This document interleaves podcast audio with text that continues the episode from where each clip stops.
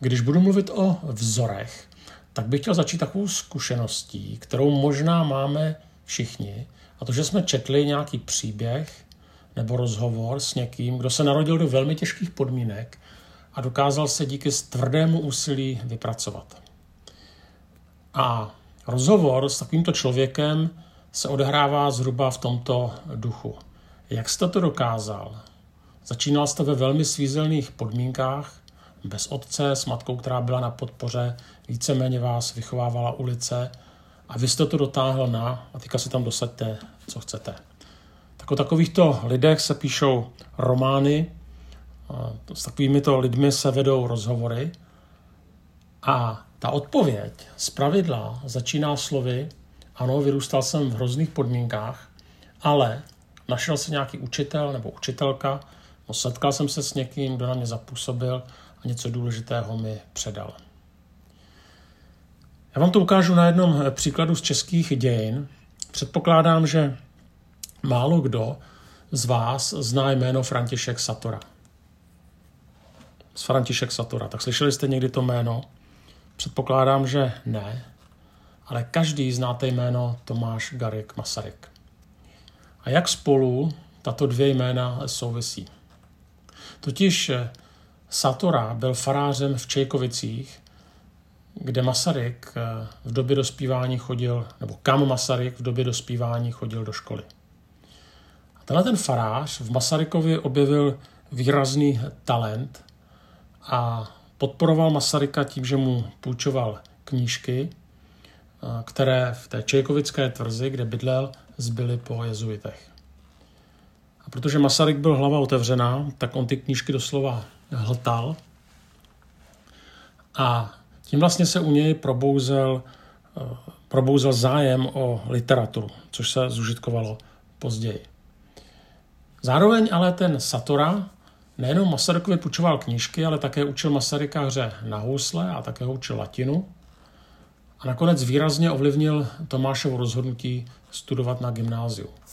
A systematicky připravoval ke zkoušce na piaristickém gymnáziu ve Strážnici, aby potom Tomáš mohl po prázdninách roku 1865 jít rovnou do sekundy brněnského gymnázia.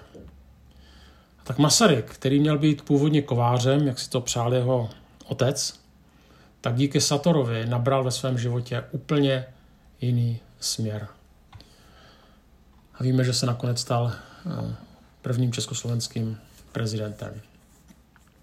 Ale to, co je strašně zajímavé na tom životopisu Tomáše Garika Masaryka, tak je vlastně tohleto z hlediska velké geopolitiky vlastně bezvýznamné jméno, jakýsi Satora. Ale kdyby nebyl Satora, tak by nebylo Masaryka. Já vím, že v historii nejsou žádné kdyby, ale myslím si, že chápete, kam tento můj příklad míří.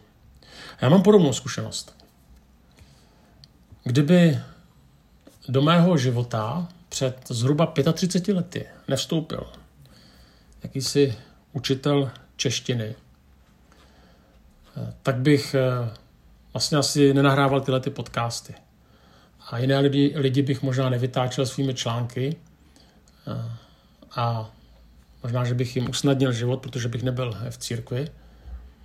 Ale zároveň doufám, že bych některé lidi o něco ochudil. Tím, že bych v té církvi nepůsobil, nebo že bych třeba tady ty podcasty nenahrával. Totiž Původně jsem rozhodně neměl touhu být kazatelem ani učitelem. Jako dospívající jsem za kazatelnou nenacházel muže, kteří by mě inspirovali a školu jsem upřímně nesnášel.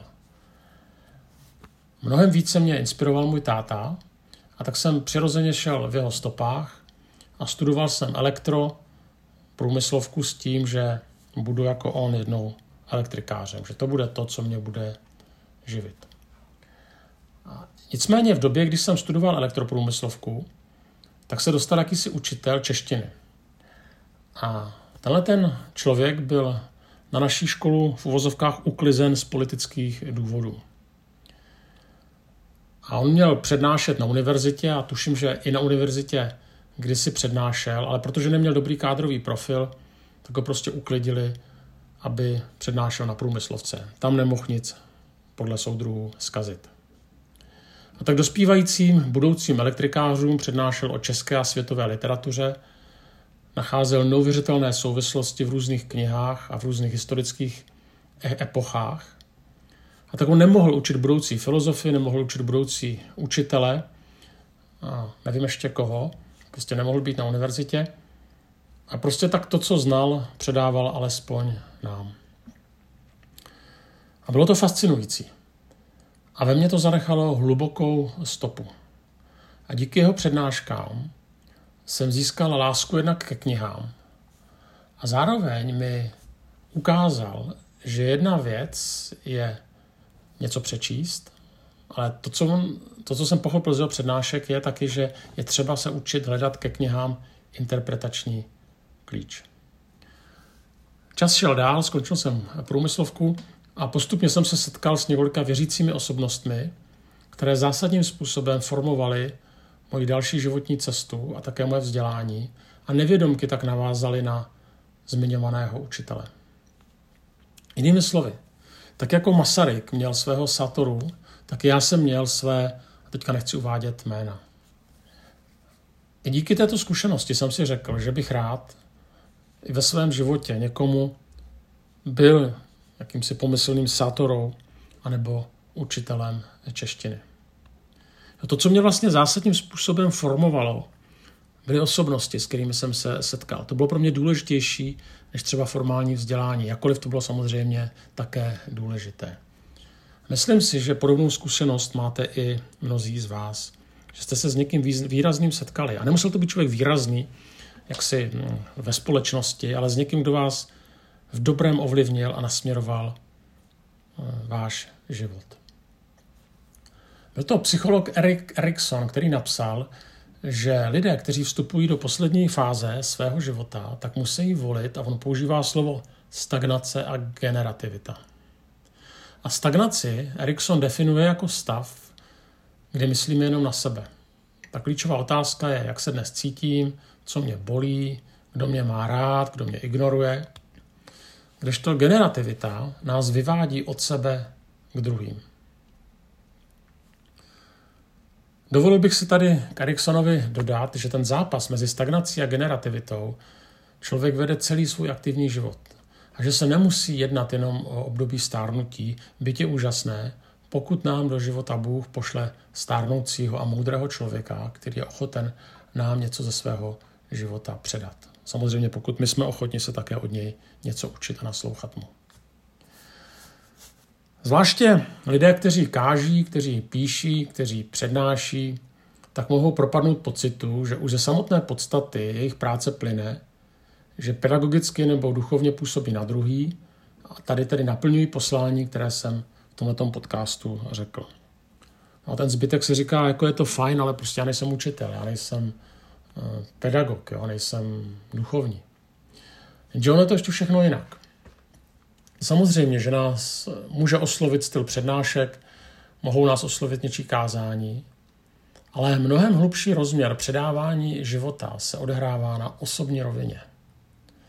Osobní vztah totiž nenahradí nadspaná třída nebo posluchárna, tisíce lajků pod nějakým článkem anebo tisíce prodaných knížek. To je určitě pěkné, ale vlastně ta dobrá zpráva pro ty, kteří nejsou tolik vidět, je, že tohleto všechno, to, co je vidět, nenahradí osobní vztah.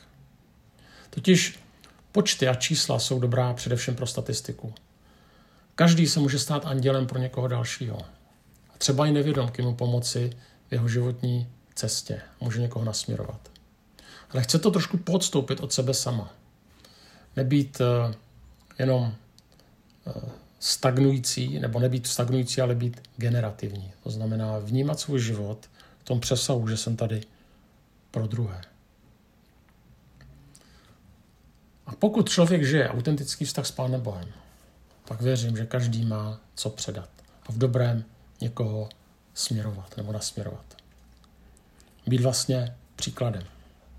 K tomu skutečně nepotřebujete ani kazatelnu, ani mít, ani vysílat třeba podcasty. A ještě glosa na závěr. Četl jsem knížku od Harolda Kushnera, mimochodem vynikající, velmi doporučuji, jmenuje se Aby měl život smysl. A Kushner v této knize popisuje následující zkušenost. Cituji. Jeden pozoruhodný mladý muž komisi řekl, že ji přijali na Harvard a že jeho hlavní zaměření bude antropologie. Na otázku, proč zrovna antropologie, odvětil, že na střední škole absolvoval úžasný antropologický kurz a proto se rozhodl studovat antropologii. A i zmiňovaný Kušner, tak se ho zeptal. Řekl jste někdy svému učiteli, co pro vás tento kurz znamenal? Dotyčný odvětil, ne, nikoli. Nejspíš jsem ale měl. Tak bych chtěl na závěr dát takovou výzvu, že pokud víte o někom, kdo vás v životě v dobrém ovlivnil, sdělte mu to.